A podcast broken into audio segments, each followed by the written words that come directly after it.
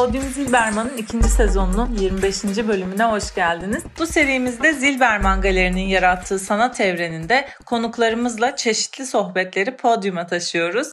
Ben Zeynep Nur Ayanoğlu. Biliyorsunuz galerimizin sanatçılarından Alpin Arda Bağcı'nın Mısır Apartmanı'nda 3. kattaki ana mekanımızda 30 Nisan'a kadar görülebilen Paranoid Fanteziler Sahici Entrikalar başlıklı sergisini tematik giderek çeşitli konuklarla değerlendiriyoruz. Öncelikle sergiyi kısaca tanıtmak için galerimizin program direktörlerinden Melis Golar'ın kaleme aldığı sergi metninden kısa bir parçayı hızlıca vereyim. Sonra da bugünkü konuğumuzu takdim edeceğim. Paranoid fanteziler sadece entrikalar insan sağlığı üzerine kurulan komplo teorilerine yoğunlaşır. Paranoid fanteziler komplocuların insan sağlığı hakkında ortaya attığı hayal ürünü hipotezleri veya sağlık endüstrisine duydukları şüphe sonucu öne sürdükleri savları ötekileştiren hatta yermeye varan yaklaşımın altını çizer. Sahici entrikalarsa kapitalizmin nüfuz ettiği sağlık endüstrisinde şüphe uyandıran ticari manevralarla oluşan günümüzdeki belirsiz atmosfere işaret eder. Her iki durumda sağlık meseleleri hakkında toplumun yaşadığı kaçınılmaz güvensizlik hissine dikkat çeker. Diyorum ve konuğumuza dönüyorum. Bugün Alp'in sergisini düşündürdükleri minvalinde keyifli bir sohbet için sanat yazarı Hüseyin Gökçe ile beraberiz. Hoş geldiniz Hüseyin Bey nasılsınız? Teşekkür ederim iyiyim. Ayrıca nazik davetiniz için de teşekkür ederim. Burada sizinle bu sohbeti gerçekleştirecek olmaktan keyif alacağımı düşünüyorum. Teklifimizi kabul ettiğiniz için tekrar çok teşekkürler. Hemen ilk sorumla başlıyorum. Alpin'in 2017'de Zilberman'da açtığı Kırmızı Reçete başlıklı sergisinin kataloğunda yazar olarak sizi ağırlamıştık. Şimdi ise kendisinin Paranoid Fanteziler Sahici Entikalar sergisi üzerine konuşacağız. Sanatçının geçmişte yaptığı sergiyi yakından etüt etmiş birisiniz. Bu güncel sergisini de izlediniz. Sizin açınızdan her iki sergide öne çıkan noktalarla başlayalım mı? Kırmızı Reçete adlı sergi sanat yazarlığında ilk yazdığım katalog metni olması açısından önemli bir yeri var. Hatta farklı bir deneyim olduğunu söyleyebilirim. Alp'in biraz üretim pratiğinden bahsetmek istiyorum. Ondan sonra sergiye gele- geleceğim. Alp'in artık kendi dilini ifade biçimini oluşturmuş bir sanatçı. Yanılmıyorsam e, Dörn Kişisel sergisi şu sıralar Silberman Galeri'de gösteriliyor. Güncel bir sanatçı, her güncel sanatçı gibi acil olanla bir problemi var. Onun için acil olan gerçek hakikat olduğunu söyleyebilirim.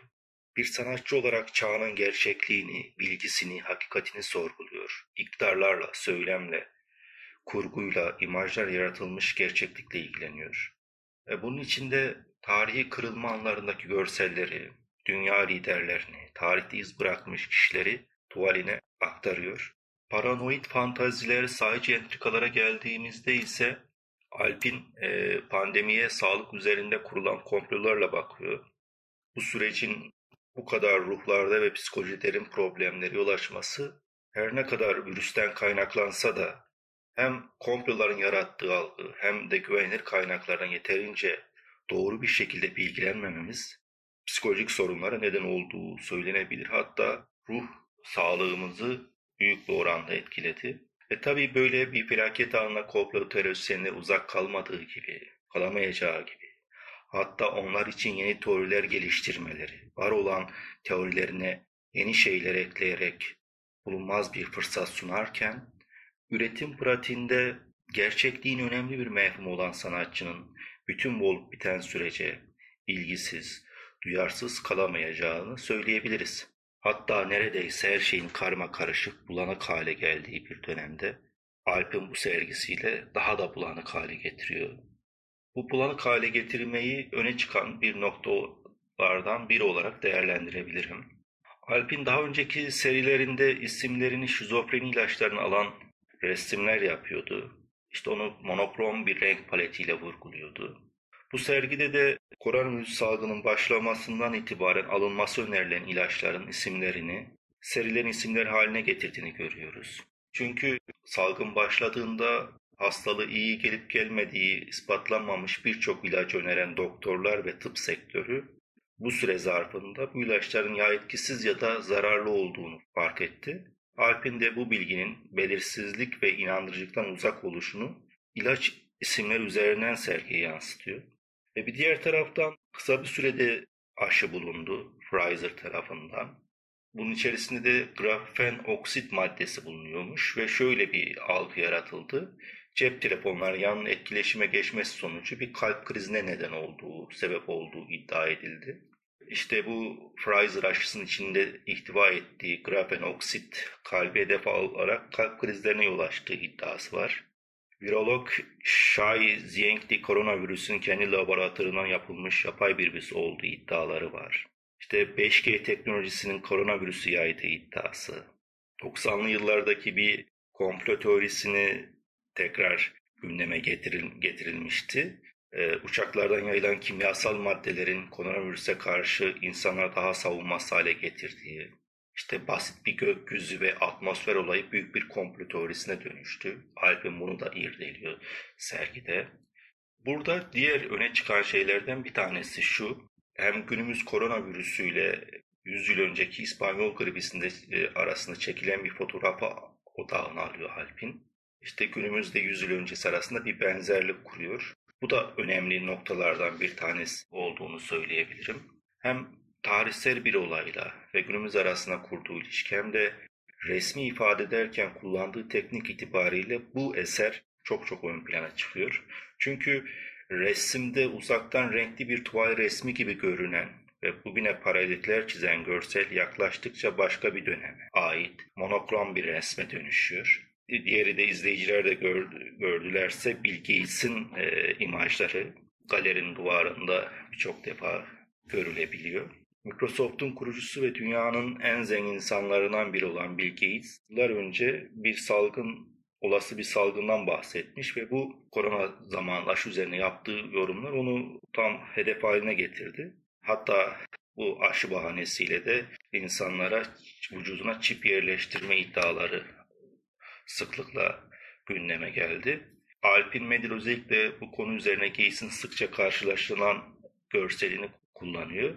Yaptığı her kopyada giderek deforma hale gelen portreyi manipülasyona uğrayan bilgiye referansla yapı bozma uğratıyor. Ve bunu 2017 yılında da böyle bir teknikle e, çalışmıştı. O 2010 yılında yani Kırmızı Reçete'de 2015 yılındaki darbe girişiminde darbe girişimi olduğu gün işte o bildiriyi okuyan TRT spikeri Tijen Karaş'ın darbe bildirisini okuduğu anı resmettiği çalışması vardı.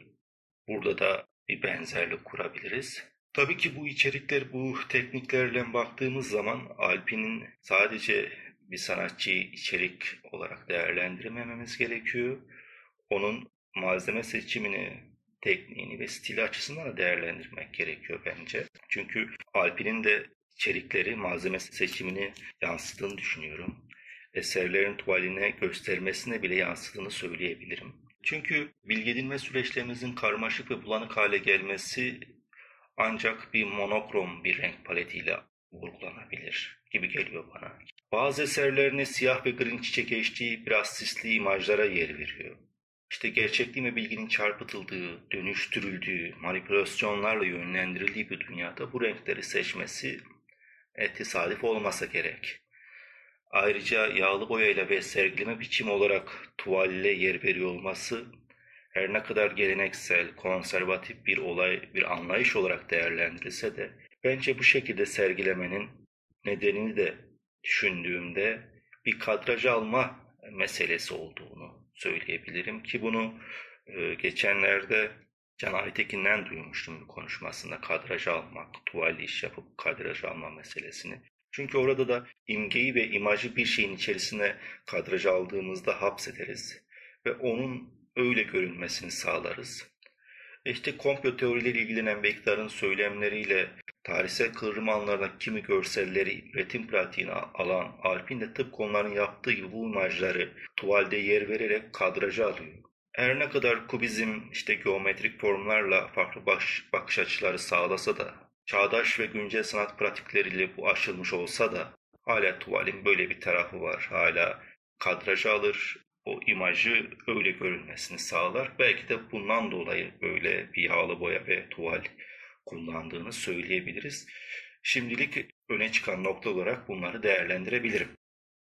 Alpin'in bu sergideki işlerinin ne kadar nüanslı olduğu podcast konuklarımızın defalarca dikkat çektiği bir mesele. Siz de bunu bulanıklık meselesi üzerinden söylediniz. Müpemlik de diyebiliriz buna. Felsefede önemli bir yer tutar ve dediğiniz gibi sadece virüsten korunmak için değil, akıl sağlığımızı korumak için de böyle bir müpem alana ihtiyacımız var. Bu yorumumun üzerine ikinci soruya geçiyorum. Uzun zamandır gerçeklik ve temsilleri üzerine çalışıyor Alp'in. Bu sergiyi de hakikat sonrası çağın önemli bir konu olan komplo teorileri üzerine gerçekleştirdi. Sanatçı gerçekliği, komplo teorileri ve Big Pharma üzerinden okurken şu veya bu tarafı tutmuyor. İnsanın belirsizlik anında e, sizin de söylediğiniz gibi o müphemlik anında bir gerçeğe kendi bağlama ihtiyacını işliyor. Yaşanan çaresizliği işliyor. Tabii müpemlik alanına ihtiyacımız var dedik ama bu herkese de yaramıyor. Yani konuyu psikolojik açıdan ele alıyor Alp'in bu noktada. Bir çeşit durum yorumlaması da denebilir buna. Sanatçının kendini konumlandırdığı bu noktadan baktığınızda siz neler söylersiniz?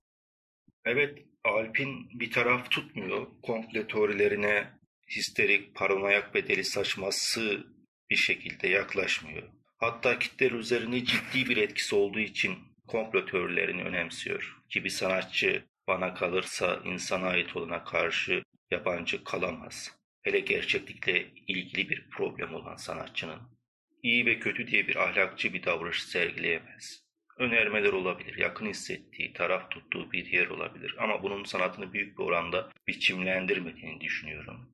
E zaten bir sanatçı da bu böyledir, şöyledir diyemez, dememelidir de.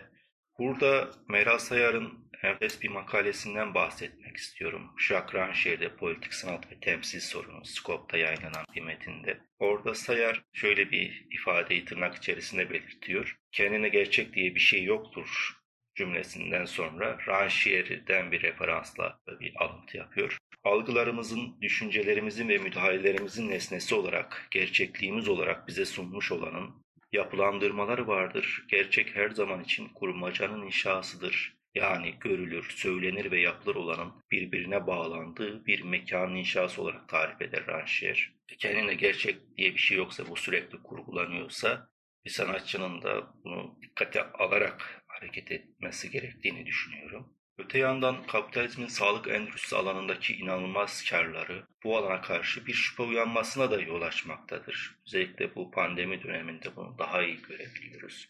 Bu hem komplo teorileri hem de Big Pharma dediğimiz sağlık endüstrisinin söylemleri karşısında toplum ve bireyler kendi sağlıklar için neyin yararlı ve zararlı olup olmadığı konusunda ciddi şüphe duymakta. Bu iki alanın söylemlerine karşı ya inanılmaz bir güven ya da büyük bir güvensizlik duyuluyor.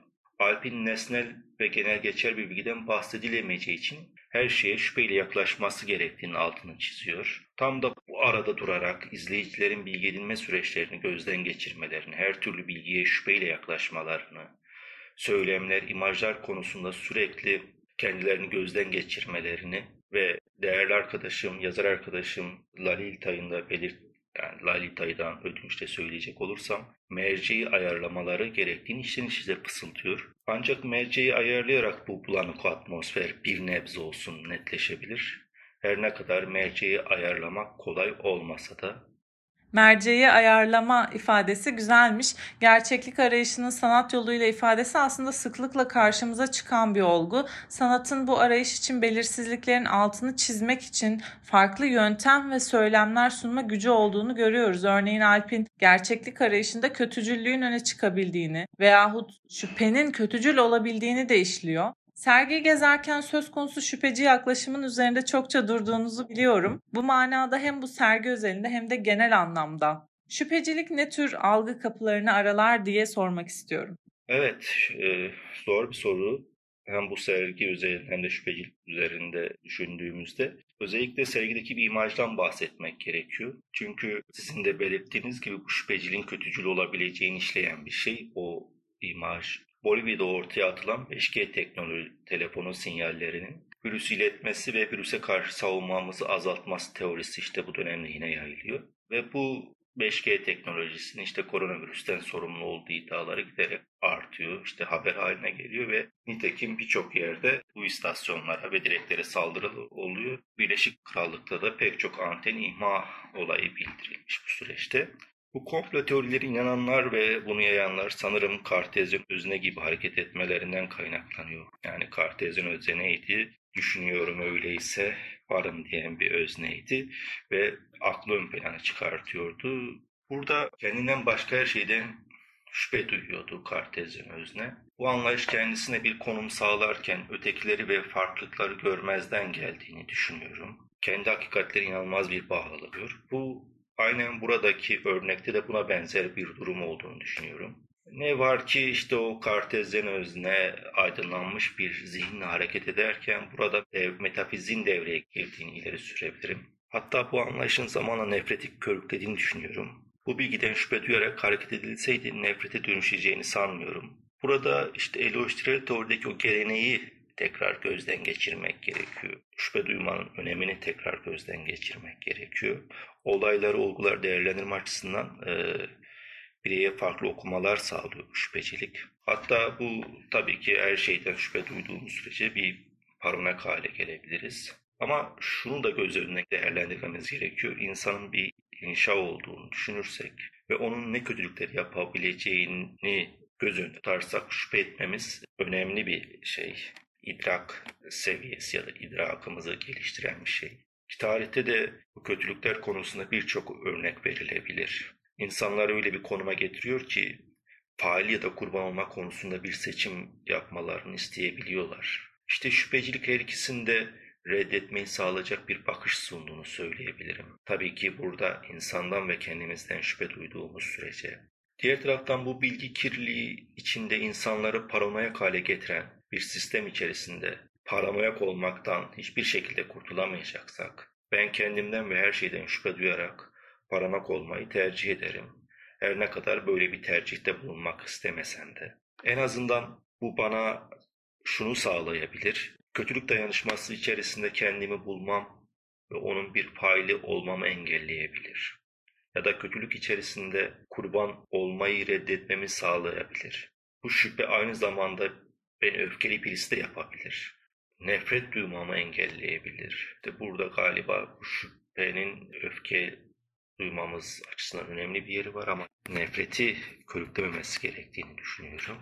Ve şöyle bir şey bilmeyen hazıyla anlam icat ederek dostlarla, yoldaşlarla ve arkadaşlarla yaşamı farklı bir şekilde çoğaltılacak bir zeminde yaratabilir. Dozunu iyi tutturduğumuz sürece şüphenin. Kartezyen özne eleştirisi üzerinden sergiye dair sunduğunuz bu bakış açısı çok değerli. Teşekkürler. Bir de sergi ziyaretinizde yazar Thomas Bernhard'ın eserleriyle Alpin'in çalışmalarında bir ortaklık sezdiğinizi söylemiştiniz. Yazarın aynı konuyu farklı biçimlerde ifade edişi onun derinleşmesini sağlıyor ve farklı pencereler açıyor demiştiniz. Tespit ettiğiniz ortaklıkları çok merak ediyorum. Nelerdir? Ah evet. Sergide de Bernard'dan bahsetmiştim. Bir ilişki kurmuştum küçük de olsa. Galiba Bernard'ı çok sık okuyan bir yazar olduğum için e, birçok yerde böyle benzerlikler kurabiliyorum. Ki doğaldır bu da. E, bir şeyi çok e, içselleştirdiğiniz sürece bazen onun bakış açısıyla olaylara yaklaşıyorsunuz. Biraz Thomas Bernard'ın dünyasını bilmeyenler için bir açıklama getirmek zorundayım şu anda. Anlayabildiğim kadarıyla şeyler söyleyeceğim. E, sıklıkla okuduğum bir yazar. Kitaplarını birçok kez altını çize çize okudum. Okumaktan keyif aldım. Düşüncemin gelişmesine etkeden yazarlar arasında geliyor. Onun eserlerin içerikleri neredeyse aynıdır. E, bir bireyin aile, toplum, bürokrasi ve devlet eliyle nasıl uçuruma ve felakete sürüklendiğini anlatır. İnsanın varoluşsal problemlerine keskin ve sert bir şekilde yaklaşır Bernard problemli karakterlerin bir amaçları vardır. İşitme üzerine çalışır ya başka bir şey üzerine çalışır ama bunu bir türlü gerçekleştiremez. Çünkü bu kurumlar onun düşünsel olarak gelişmesine ve amacını gerçekleştirmesine engel olur. Tabii kitap boyunca da karakterler, insanlar, kendisi ve dünya ile ilgili birçok keskin saptamalarda bulunur. Bernard karamsar olduğu kadar da bir bireyin gelişmesine engellerle dolu yolları anlatarak onları nelerle mücadele etmesi gerektiğini hatırlatır. Fakat anlatım dili her kitabında farklılaşır evet ki bir yerde artık içerik için okusam da bir yerden sonra da dil için okurum. Neredeyse aynı şeyler üzerine kafa yorduğu için savrulmuyor ve böylece derinleşiyor. Böylece daha farklı bakış açıları sağladığını söyleyebilirim Bernard'ın. Her ne kadar Alp'in ele aldığı eserlerle Bernard'ın eserleri ve karakterleri arasında bir benzerlik bulamasan da Alp'in de belli başlı konulara yoğunlaşan bir sanatçı. İşte gerçeklik, hakikat, ondan sonra bilgi, bilginin kirliliği gibi konular bunlar. Hem konu seçimi hem malzeme hem teknik olarak fazla savrulmayarak eldekileriyle farklılaşmayı sağladığını söyleyebilirim Alp'inin. İşte bu sergide de İspanyol gribi döneminde çekilen fotoğrafı yağlı boyayla monokrom bir renk paletiyle ele alması örnek gösterilebilir. Demine belirttiğim gibi uzaktan renkli bir tuval resmi gibi görünen ve bugüne paralellikler çizen görsel yakınlaştıkça başka bir döneme ait monokrom bir resme dönüşüyor. İşte Bill Gates'in imajını birçok kez çoğaltarak ilk imajla son imaj arasındaki farkı gösteriyor. Ya da kimi eserlerinde fotorealist ya da manzara janrı arasında sağlanan bir yerden ele almasını örnek olarak gösterebilirim. İçerik olarak da küçük bir benzerlik kurulabilir. İşte bilginin manipüle edilerek bireylerin psikolojisine etkilere neden olması, onları çaresiz hareket edilmesi hale getirmesi arasında yine bir benzerlik var. Çünkü bunlar bireyin gelişmesini, hareket etmesini, onun dünyayla zenginleşmesini, e, kendini bir birey olarak ortaya koymasını engelleyen şeyler olarak söyleyebiliriz. Güncel sanat alanında farklı medyumlar işlerin üretildiği bir ortamda, aynı konularda, aynı malzemelerle eser üretmek belki çok demoda gelebilir. Fakat bunu ortaya çıkaracağı yeni formları hiç tahmin bile edemeyiz. Ki Alp'in birçok eserinde bunu görüyoruz. Güzel sohbetiniz için teşekkürler Hüseyin Bey. Ah, çok teşekkürler Zeynep. Güzel bir e, deneyimdi benim için. Podyum Zilberman'ın sonuna geldik. Bir sonraki bölümde görüşmek üzere. Hoşçakalın.